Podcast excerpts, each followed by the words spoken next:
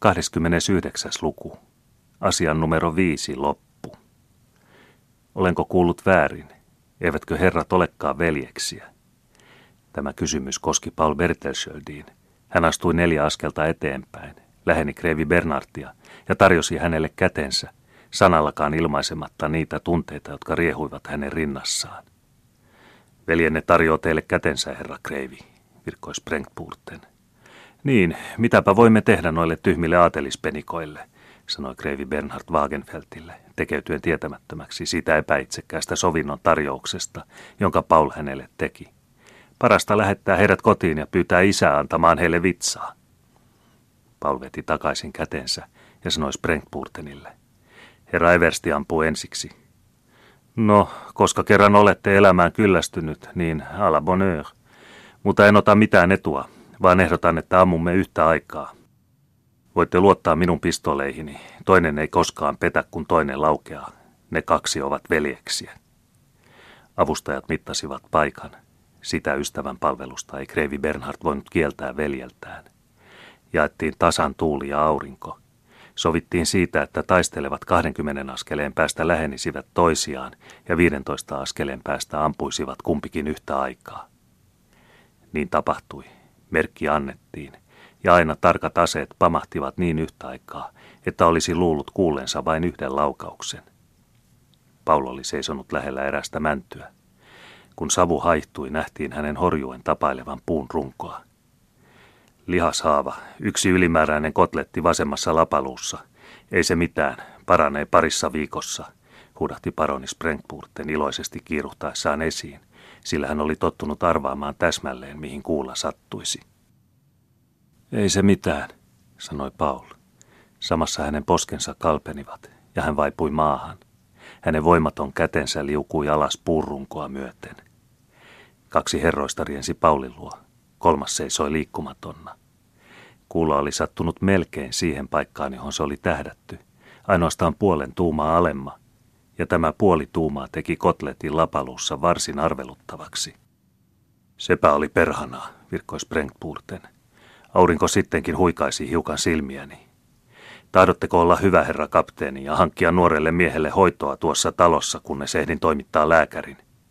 Minä itse tarvitsen nyt räätälin sekä takkini että nahkani kiinni kuromiseksi, mutta kas tässä side, joka minulla on aina mukanani.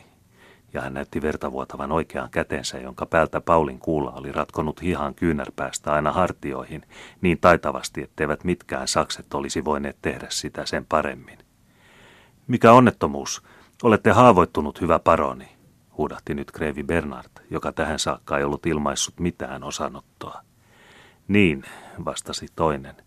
Tällä kertaa täytyy teidän herra Kreivi suoda minulle anteeksi, etten voi upottaa kuulaa otsaanne, mihin minulla tuntuu tulevan sitä enemmän halua, kuta enemmän olen saanut tutustua teihin.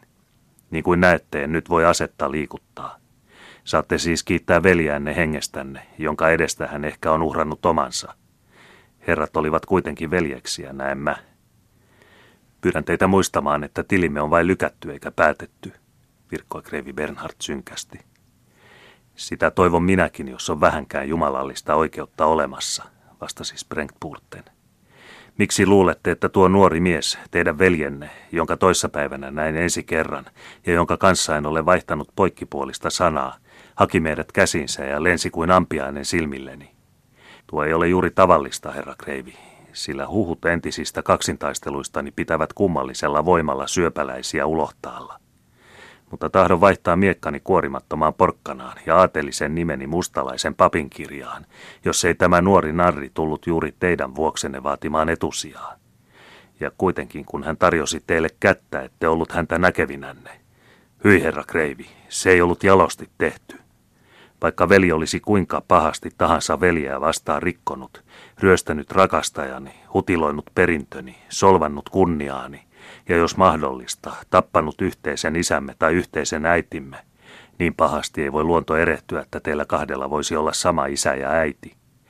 Ja jos hän kuitenkin tulisi luokseni tämmöisenä hetkenä, kun ei kumpikaan tiedä, kuka elää seuraavana hetkenä, ja jos hän tulisi pelastaaksensa henkeni tarjoamalla omansa, ja ojentaisi minulle kätensä semmoisena hetkenä. Ei herra Kreivi, Jos minä semmoisena hetkenä kieltäytyisin tarttumasta häntä käteen, silloin en enää ikinä ilkeäisi katsoa rehellistä ihmistä silmiin, ja katsoisin olevani pyyhitty kuin häpeä pilkku pois ihmissuvusta, jonka pyhimpiä käskyjä olen tallannut kuin ihmissyöjä jalkojeni alle.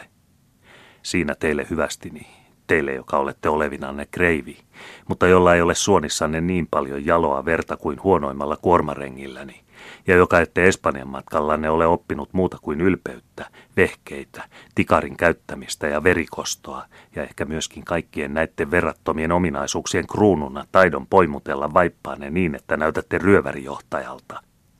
Pitäkää huolta tästä nuoresta miehestä, Wagenfelt. Lähetän heti tänne vaunun ja lääkärin. Sen sanottuaan käänsi paroni Sprengtporten ylenkatseellisesti selkänsä vastustajalleen ja palasi takaisin kaupunkiin, hyräille mielisäveltään oopperasta Zenaid, samalla kun Bernhard Bertelsjöld aivan välinpitämättömän näköisenä seurasi häntä vaunuissaan muutaman askeleen jäljempänä. Paul vietiin talonpoikaistupaan, jossa kapteeni Wagenfelt tarkasteli haavaa ja huomasi kuulan kulkeneen oikeaan keuhkon liepeen läpi, tai ainakin hyvin sen läheltä. Verenvuoto oli runsas ja sitä oli miltei mahdoton saada taukoamaan.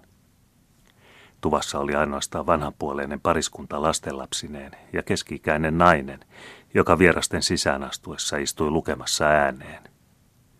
Tuon paikkaisi Östalindin muori kyllä niin, että pysyisi, sillä muuten hän vuotaa verensä kuiviin puolisiin mennessä, arveli ukko päätään pudistaen. Nämä sanat kuultuaan nosti lukeva nainen hitaasti silmänsä kirjasta, pani hyvin huolellisesti kirjan kiinni ja läheni haavoitettua, vielä tiedotonta nuorukaista. Tahdotteko antaa hänet minun hoitooni, kysyi nainen, ja vastausta odottamatta hän sysäsi muut syrjään. Muori korjaa elukoita ja muita ihmisiä, virkkoi ukko yhtä arvokkaasti kuin collegium medicum silloin, kun se antaa todistuksen jollekin kamarijääkärille tai saippuankeittäjälle. Herra voi nyt mennä kaupunkiin joksikin tunniksi, jos tahtoo. Kyllä muori vastaa siitä, että henki pojassa pysyy.